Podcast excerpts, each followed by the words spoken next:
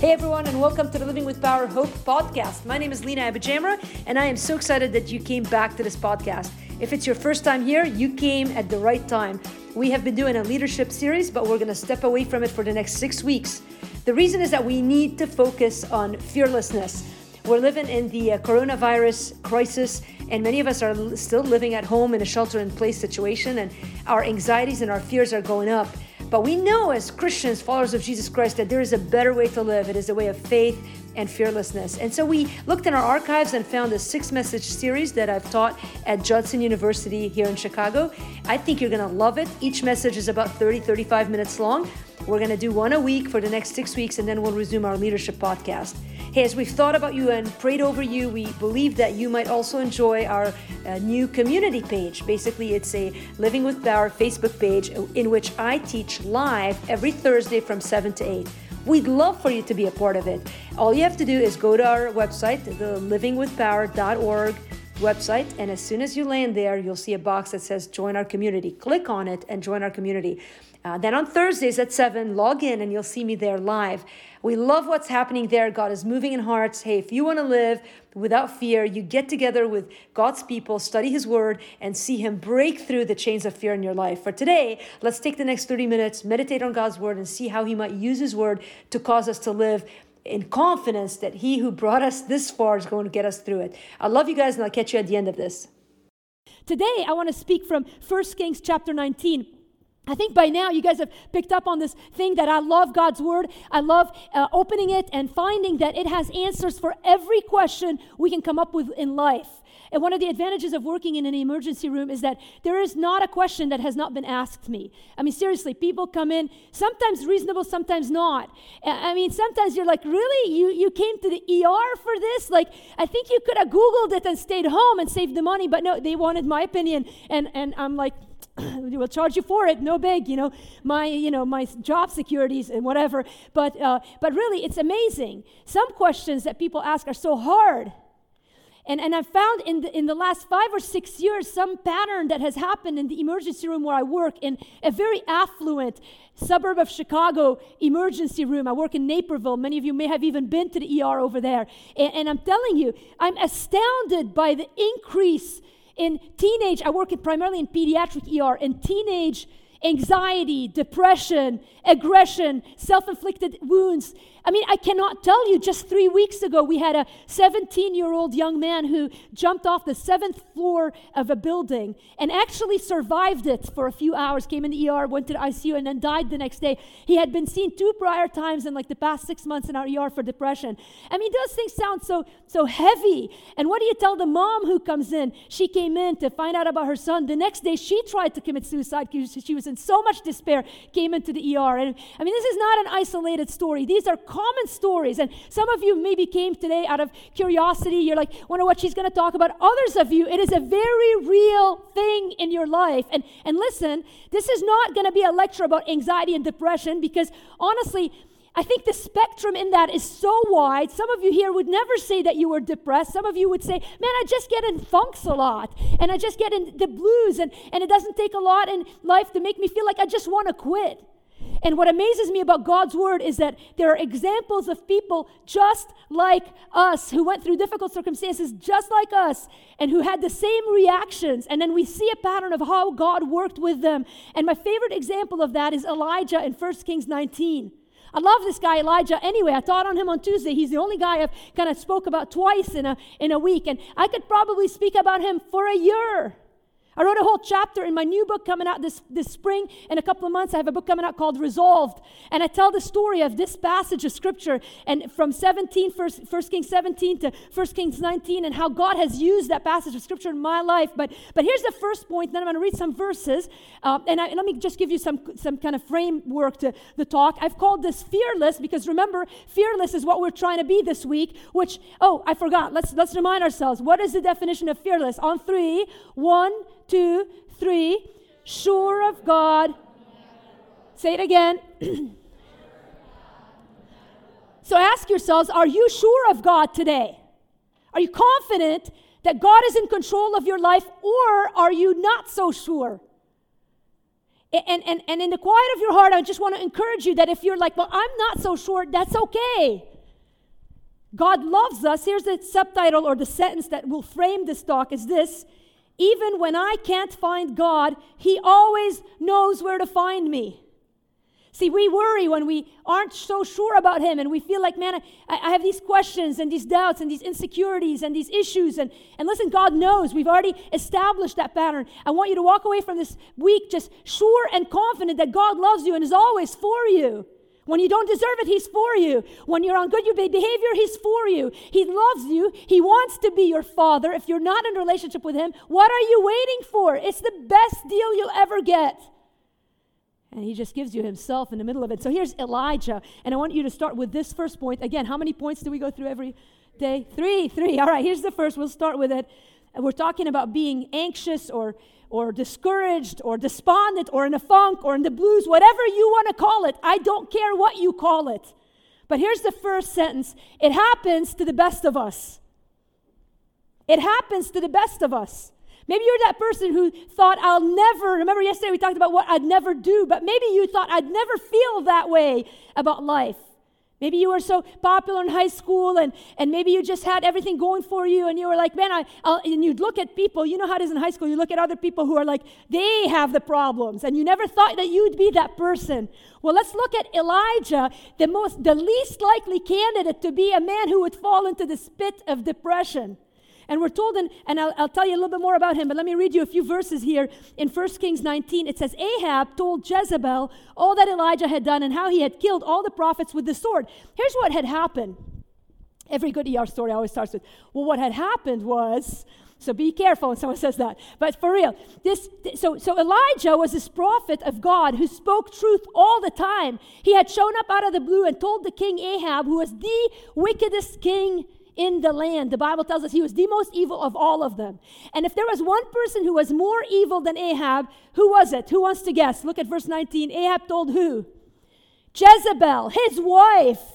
Isn't there a cartoon where like the evil person is Jezebel? It's like I think she's like the symbol of all things evil for all eternity to come. I don't know, but it's true. Like Jezebel is like don't name your daughter Jezebel. Like I don't know anyone who's named Jezebel, and we get a lot of weird names in the ER.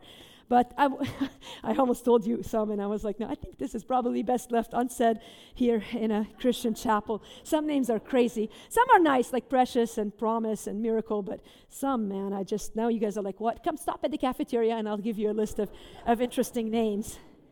So, so these two people were so wicked, they were married to each other, a match made in heaven, and, and, and Elijah shows up and tells the king there's going to be a drought for three years. This is horrible news. And then we hear about Elijah going on his own spiritual journey. It's crazy, awesome. We spoke about that Tuesday night. You can get the recording. And then we hit 1 Kings 18, where Elijah takes on every, every, every idol worshiper in that. So, so there's Elijah, and there's every other religion, every other false religion, every other idol in the land. And they all come up to a mount called Mount Carmel, north of Israel, near Haifa, where my mom was born.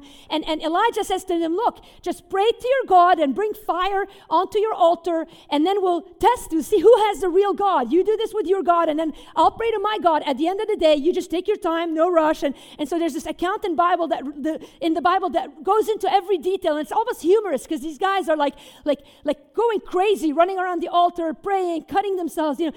And Elijah's like taunting them, like, "Come on, try harder. Maybe you need to, you know, bribe him." I mean, he's like laughing at him, and then I mean, but you know, gently and kindly because he's a man of God. And then and so so the end of the day, right? So, so the end of the day, he says, okay, guys, gather up. So everyone gathers up and he puts the stones and kind of does the altar just like they used to do and puts water on it. Says, look, guys, my God can do this even with. So he pours water over the whole thing.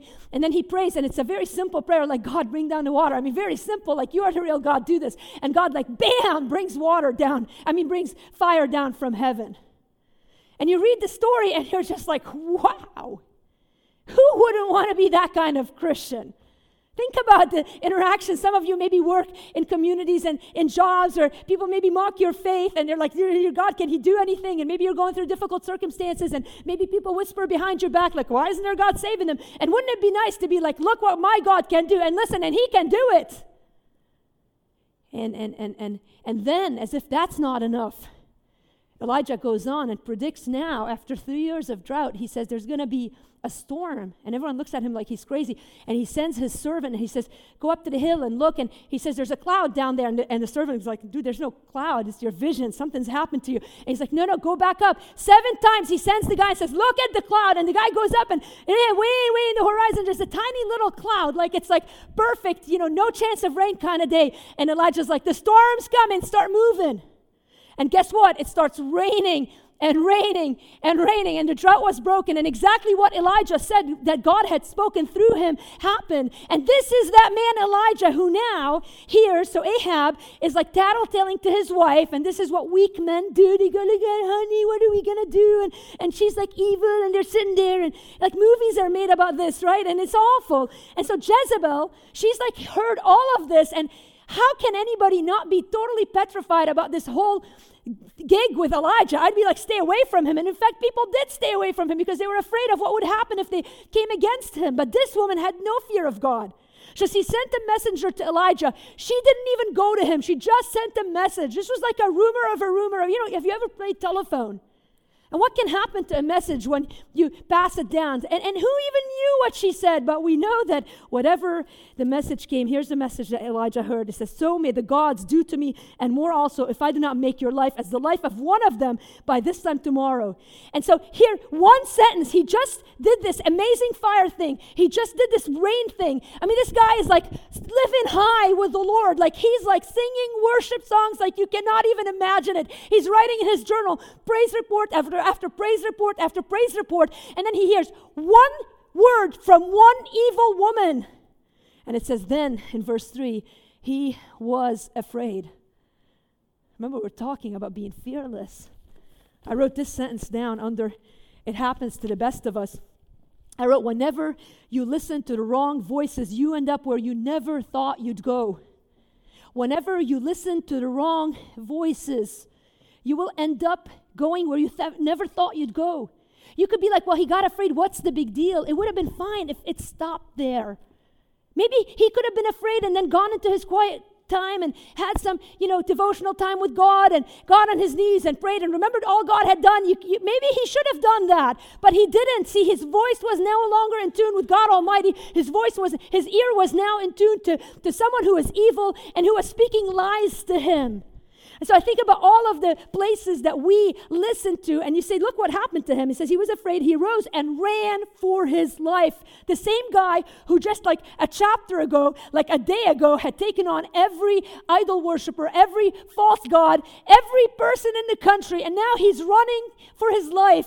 You go, Where did he go? He went, if you look at the map, he went all the way down. Uh, it says in the Bible that he went to Beersheba, which was way in the south, like as far away as he could and it says which, which belongs to Judah. And listen, and, and we're going to pay attention to some things here. And he left his servant there.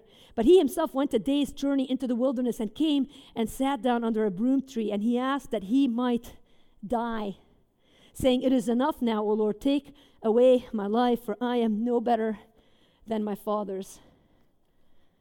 This is as close in the Bible as a person who became suicidal that you will ever find. It blows my mind that a man of God who had just come off a victory, and you know you've heard sermons on this man before, there's no greater danger than what happens right after a spiritual victory. Some of you, after spiritual enrichment week, you're going to make some big decisions in your life. You're going to give up sinful habits. You're going to turn to Lord. Some of you will accept God for the first time in your life through Jesus Christ, and you're going to be on a high, and you're going to be like, man, I am untouchable. I am now fearless, sure of God no matter what.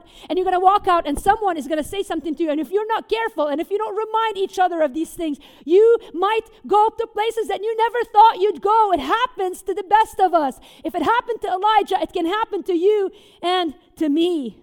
The obviousness of this will always blind you.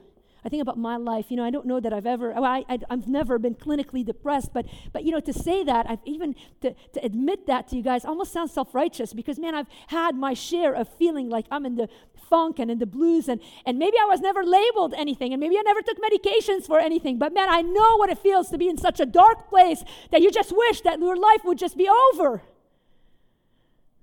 I remember when I broke off my engagement. I told you about that on Tuesday night and how dark that period became in my life. And I thought that was behind me and I moved on. But you know, even recently, I remember three or four years ago, just just being offered this opportunity to write my first book, Thrive. And I had been called to ministry, and I had been, you know, I was a doctor, and I was doing this thing on the side, and I really felt like God had this for my life. Like this, I, being a doctor paid the bills, but being a Bible teacher was my calling, my passion, the thing that I was created to do. And, it, was not so easy along the way, but I could understand that God was training me and growing me. And, and then finally, like I had this blog and it grew steadily, but not as fast as other people's. But I was like, it's okay, it'll pay off in the end. And one day, Moody Publishers came to me and said, Will you write this book? And I was like, Of course I will. They're like, Will you write it on singleness? And I was like, You could ask me to write about turtles. I'd write about turtles. It doesn't matter to me. I was just so happy to do something for God. So I wrote that book and, and chased it with another book right away. But right before that first book came out, I, I, I don't know what happened. But one day I came home from work and my house was flooded, and I mean that literally. And it's crazy. It was like I walked in and the entire upstairs had like an inch of water seeping into my basement. My basement is finished, and, and it was like completely like a debacle. You ever use that word in a sentence? Try it today.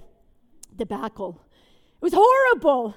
And, and it would have been fine. I mean, who cares? Everybody's been through a flood. What's the big deal? But it was like the initiation of me walking into a dark tunnel that would take a year or two to pass.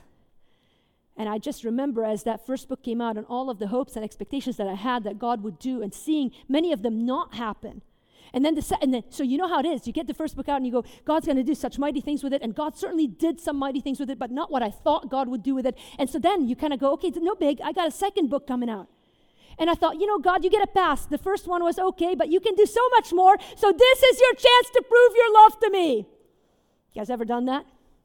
And you're, you're like, okay, I'm going to fix it. Maybe my faith needs to be better. So, God, I believe you. I'm going to pray more powerfully and I'm going to pray more faithfully. And I did everything I could to impress God and to get the outcome that I wanted. But somehow the second book didn't do as good as the first, even. And I think the second book is better than the first. And people who have read both will say that, but you see, I was about to walk into a dark tunnel to learn some lessons about God. You see, when you don't know where to find God, and man, I can tell you about seasons in my life where that has happened, I've learned that He always knows where to find me. And so he does that for Elijah. Here's a second point um, about, and I'm going to come back and wrap up some thoughts about this. You're like, why is she telling us about our books? I'll come back and wrap up some of those thoughts, but but but let me um, let me kind of pick up the text. So so um, as I'm watching the watch here, and I already see that the two minutes that I was granted at the beginning really mean nothing at this point. So here's point number two. We're talking about kind of this depression. It happens to the best of us. It doesn't define us, but it sure can stump us.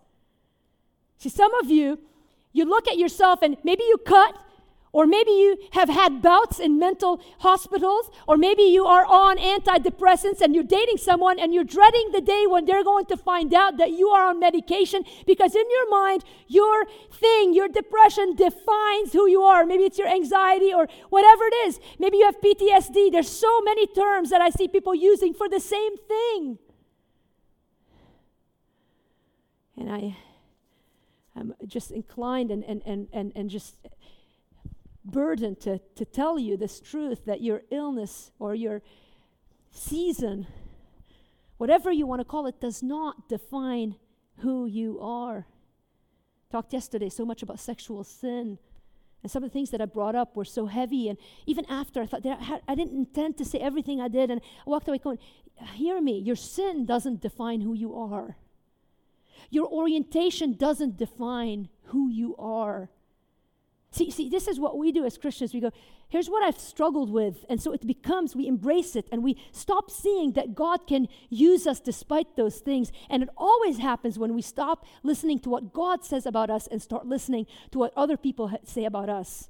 And so I remember in that time when I was going through this dark period after my books, where the whole, everything I'd done in ministry, like I was like, God, do you even care about what I'm doing? I'm busting myself. I'm trying to live according to your ways. I'm doing everything, and you're not pulling your share in this equation. And I remember saying things to my mom. I would call oh, the truth always comes out when you talk to your moms. Many of you know that. Guys, I don't know who you go to, but girls, we go to our moms. And, and I would say to her things like, like, and I can't even believe that I used to say these things, but, but it wasn't even that long ago where I'd be like, man, I'm such a loser. I'm such a failure. And I'd be like in the ER saving lives. And, and I look at my, if you look at my resume and, and having just published a book and all these things, they didn't matter to me because in my mind, the loudest voice that I was listening to was my own voice speaking lies to myself. See, a lot of us go, Well, I'm not listening to any bad voices, but you're telling yourself constantly all day long lies and lies and lies about who you are and who God is. And none of it is based in the truth of who He is. And I think about the patience of my mom and my sister, who are the two closest people in my life, and they're constant reminding, reminding, reminding. You are not a loser. You are loved by God. There came a point where, like, you've got to stop saying these things about who you are. It happens to the best of us. It doesn't define us, but it sure can stump us. Elijah, when he went through this agony of fear related to what someone said to him, left his servant. That is the worst thing you can do. I wrote this other thought under point number two, which is whenever you give in to fear, you always end up making unwise choices. And, and, and, and it starts right there. First of all, he ran for his life. Don't make drastic decisions if you're walking through a dark tunnel of the soul. Just don't make any big decisions. If you're like, man, I'm so down, I'm going to quit Judson, don't do that. That's the worst thing you can do. Don't make the decision in a place where you're in that place of darkness. Don't run for your life. That is the easiest thing to do. You'll be like, I'm done. I'm going to go somewhere where I'm comfortable. And, and secondly, don't isolate yourself. I live by myself, and I have noticed this pattern that by God's grace, He has protected me in, in that I like to be alone when I'm feeling down and you sink in a pit of self pity, and God help the one who runs into you in that time. And, you know, as my nephews have gotten older, you just, they just show up at my house. And, and, and my, their mom will bring them over. And so, so I no longer have that luxury. There's something soothing, isn't there, about just kind of being with your own miserable self when you're feeling miserable. And, and that's exactly what Elijah does. He makes stupid choices, he runs for his life.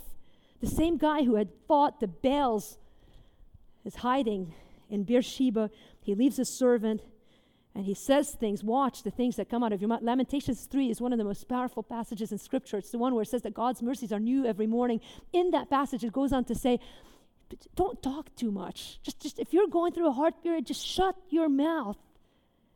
And I'm finding that to be a tip that I need to embrace because most of the things that you say in those seasons are you don't even mean.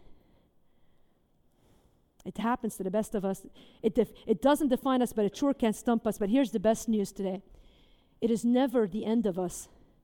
It is never the end of us. It is never the end of us. Whatever it is that you're struggling with today, if you see yourself as that sin, if you see yourself as that as that season, if, if you see yourself as that mood, if you see yourself as that whatever it is, I'm telling you, it is never the end of us. When you can't find God and you're such a dark place, He will always know where to find you. The most awesome part of this story is that Elijah never went looking for God. Don't you ever read scripture and you're like, this is mind boggling. He's in a pit of hell and God shows up and says he laid down and slept under a broom tree. And that is like the most pathetic of all the trees. I mean, Google it. Look at an image sometime. It is like a, that's where Jonah went. Remember when he was like, I hate the people of Nineveh. I know there was a revival, but I hate them. And God, you're so mean. They all got saved. And, and he sits under a broom tree. Same thing. It says, The angel of the Lord came again. Well, he came the first time. It says, he, Behold, an angel touched him and said to him, Listen, listen. He didn't say to him, Man, fix your attitude. Make a praise list. Isn't that what we love to tell each other when we're down? Write down 10 things you're thankful for today. Snap out of it. Come on, come on, you can do it. You're breathing, aren't you breathing?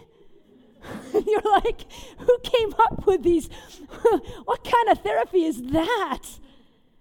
Say the verse 10 times, you'll get out of the season. And that's not God's way, is it? He says, eat. Just like a good Greek mother in law. Eat. He said, What did he do the next day? Because you're like, All right, we had a meal. He says, Go to sleep now. And he says, Eat again. Such compassion in the Lord, you know, there's such compassion. There's such an understanding where we don't even understand each other. As many of us, we've walked through difficult seasons, and when our friends tell us, it's like we're shocked by it, and we don't even have sympathy for someone who's gone through the same thing that we've gone through. I don't, I don't know how we can be so heartless. And so he gives them time. 40 days he gives them. I don't know what kind of power bar it was, but that second meal, it says in the Bible, held him for 40 days. He just basically let him wander. And, and, and isn't that the truth? That sometimes you just need time. You can't just fix things quickly. Sometimes it takes time to, to, to work through. Some of you, you've gone through stuff in your life that I can't even imagine.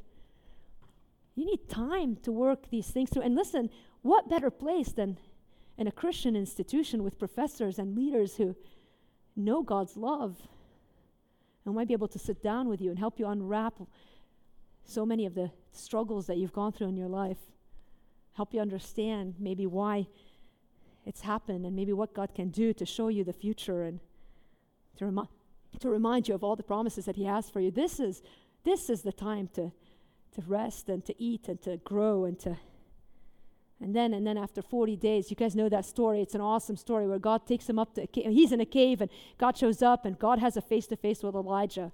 And it's an awesome conversation because God asks him, like, what's going on, Elijah? And Elijah starts and he's like, he's like, well, and, and let me find it here. He says, I've been very jealous Uh, of the for the Lord, the God of hosts, for the people of Israel have forsaken your covenant. He's like, dude, I've done so much for you, Lord. I'm busting myself here. I'm doing all this, and, and I'm all alone, and nobody else. And he's just like venting. And God's like, all right, bring it. And then he says, go and stand out on the mountain. And then they watch this fire, you know, this this display of like just awesome display of first an earthquake and then a fire and God wasn't in the earthquake, he wasn't in the fire. And after that, after that, we're told in verse 12, after the fire, the sound of a low whisper. And when Elijah heard it, he wrapped his face in his cloak and went out and stood at the entrance of the cave. You know, I find that often we have to get to those places of darkness in order to hear God. Do you know that most of the richness the spiritual enrichment that has happened in my life has happened in those seasons of suffering and of darkness. Do you know, we, we, uh, we worship a Savior. The captain of our salvation was made perfect through, do you know what? Through suffering. The, the chapter in my book, Resolved, where I tell the story of Elijah and whatnot, is, is called Rest in the Midst of Chaos. And, and the entire purpose of that chapter is to bring out this thought that sometimes, in order for us to get quiet, everything in our life has to kind of hit that wall. And you see, when we hate that place, we don't, we don't want to acknowledge it. And so we, we busy ourselves with noise. We turn the radio on. We hang out with people all the time. We maybe give in to sinful habits, whatever it is that numbs the pain that we feel. But eventually, God gets us in a place where we're willing to quiet down enough to hear Him. And when that happens, everything changes. And so God comes back a second time to Elijah and he says to him, He says, What are you doing here, Elijah? It's a good question, isn't it, for all of us today? What are you really doing here? Where are you at in your life? What, what are you doing here? I don't mean this literally, I mean it. You're like, we're in the cafeteria, we're eating lunch. That's not what I mean. How are things with you? And this time, Elijah repeats the exact same thing, but you sense the shift in his spirit. He says, I have been very jealous for the Lord, the God of hosts. And he goes on and on. And you want to know God's solution? This is awesome. Because, see, I would want to be like, give me a hug. You know, here's a, let me, let me pep you up for a bit. Man, you're so awesome, Elijah. You be so hard on yourself you're so great you know you can do this you know you're you know that thing from saturday night you're so you're you're bright enough you're pretty enough what was that back in the 80s didn't you don't have those skits anymore but this guy would look in the mirror and be like and gosh darn it people like me you know and and, and that's not what happens at all. In fact god almost like like if you read this you're kind of like wait he almost ignores kind of not really sort of but he's always he like just moves him on. And he says here's the deal elijah. I need you to get up and get back in the game you're talking about depression that it happens to the best of us. It doesn't define us, but it sure can stump us. And then it's never the end of us. Where you might have written the end of your story, God is like, we're just getting started. He says, Get up, and guess what? I have a job for you. There's a young man called Elisha, and he's waiting for you to mentor him. Have you ever been in a place where the last thing you want to be is to be around people. And God's like, my solution for you is to go and be with someone. Not just to be with them, but to pour into them. And there's everything in us is like, what? And yet it is in community that healing often happens. And Elisha ends up being a gift to Elijah. This man ends up being this amazing man. You can read through his story and all that Elisha did, and he became the right hand man for Elijah. Look, I know this must not have been easy. I have occasionally medical students come through our ER, and when I used to be at Children's Hospital for about 10 years, ha- it happened all the time, and I had a great relationship with them. They always thought was pretty cool and, and whatnot. And then eventually I got burnt out on it because it takes a lot of energy to always be like, teacher upbeat, you know, and, and, and, and eventually, like, I was like, I'm, I'm, I'm ready to move on, went to the community hospital where we never have students. And, and about six months ago, they were like, we're bringing students again. And we're all like, what? Like, they don't pay us for that, right? I mean, we're not being, and I'm like, oh, I love Jesus, I love Jesus, I love people. I love, and I'm like, what? You know, I'm constantly like, like, I'm the main one going, I don't want any students to come because when they come, you can't do your own thing. See, when they come, you have to give them their atten- your attention. You have to tell them the truth about life and God and, and, and whatever, in my context, medicine. And, and you, ha- you, you, you can't be stuck on yourself. And that's what God does to Elijah. Of course, he reminds him, man, you're not alone. There's 7,000 others who are serving me. And, and, listen, there might even been even more. The point was that, but there's many. You don't, you don't have a full picture of all that's happening. You don't know what all is happening. But here's what you do need to know it's not the end of you. God's love will find you where you think He can't see you. His word will heal you. His power will astound you. His grace will overwhelm you. And His solutions will shock you. That is what makes us fearless. It is not the fact that we can pull ourselves up by the, by the bootstraps and do the things that we think we should do, but that this awesome God who has risen over death and who has been victorious over evil and who has conquered depression is for you and loves you in Jesus Christ. And that is your secret. What I love, and I'm going to finish with this, what, what is even better about the story of Elijah is if you track his life through Second Kings chapter 1 and 2. See, we think, man, if I've gone through a hellhole where I, where I want to be dead and where I think it's completely gone and I'm suicidal and God might use me, but he's not going to use me in an awesome way. He might make me like an usher or a greeter or maybe even a kindergarten, like nursery person, like take a knife and like just slit my wrists already. No, I didn't say that. I'm just kidding. But, but like that's like the worst that you could think to do in the church, but, but God is not like that. God puts him back in the game. And if you read 2 Kings chapter 1, God uses him to go to the king, and there's a story that will blow your mind. And then in 2 Kings chapter 2, guess what? Elijah is one of three people in the Bible who don't die. There's Enoch who walked with God, and then he was no more. One verse to Enoch and then he's listed in Hebrews. And then there's and then there's Moses that we don't know where his body is. He's taken up. And then there's Elijah, the man who was in this hellhole of depression, and God brings him back and uses him on the front lines and pours his grace over him. Listen, if you think your story's over, you're wrong. As long as you're not dead, your story's not over yet. And God will use that pain and the burning ashes in your life to bring up beauty and to raise up a tree for his glory if you will just let Him. And the beauty of it is that He will pursue you as long as it takes. I believe today He might be pursuing you through this message. You might be like, well, why didn't He show up to my life and say, He is? He is. And so I'm going to ask you to stand up as I close us in prayer. I don't know where you guys are at in your life. I know this is difficult material and I appreciate you guys coming. I just found out today that you don't always have 5 days of chapel, so I really I think I think you're here because you're hungering for more of God in your life.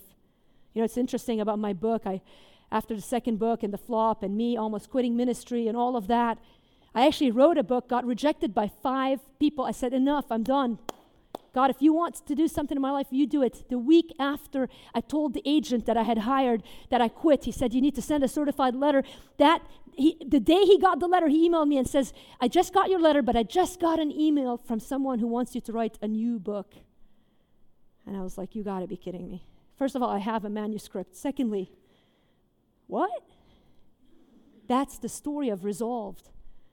See, it's a place where I might not have seen God's goodness, but in His love, He lavishes His, His grace on our life in a way that will always astound us. And so run to Him. If you need to talk to someone, find one of your professors, find me at lunch, and just, just pray with someone and ask God to somehow redeem the pieces of your brokenness because He wants to do that more than you can imagine. And so, God, we surrender our lives to you and you. We thank you for all that you're doing in our lives. We thank you for the healing that's going to take place today because of your word, because of your Son, and because of your love. God, we are so astounded by you. In Jesus' name I pray. Amen. Well, aren't you glad you listened? I don't know about you, but I needed this reminder that God is greater than my fears. And so, if you've enjoyed this message, we'd love for you to share it with your friends. We'd also love for you to let us know. Email me at lina at livingwithpower.org. But more importantly, we'd love to meet you in a deeper and more intimate way on our Facebook community page. Uh, again, just go to livingwithpower.org. As soon as you land there, you'll see a blue box that says Join Our Community. It's free. Every Thursday, I teach there live, but we have all kinds of interactive things there for you to grow closer to God and to get to know His Word more. Hey, we're so glad you came today. Know that we'll be praying for you. We love you, and we pray that God will continue to manifest Himself into your life in greater ways and in a more intimate uh, fashion. Uh, I'll see you guys next week. For now, enjoy the day, and thanks for tuning in.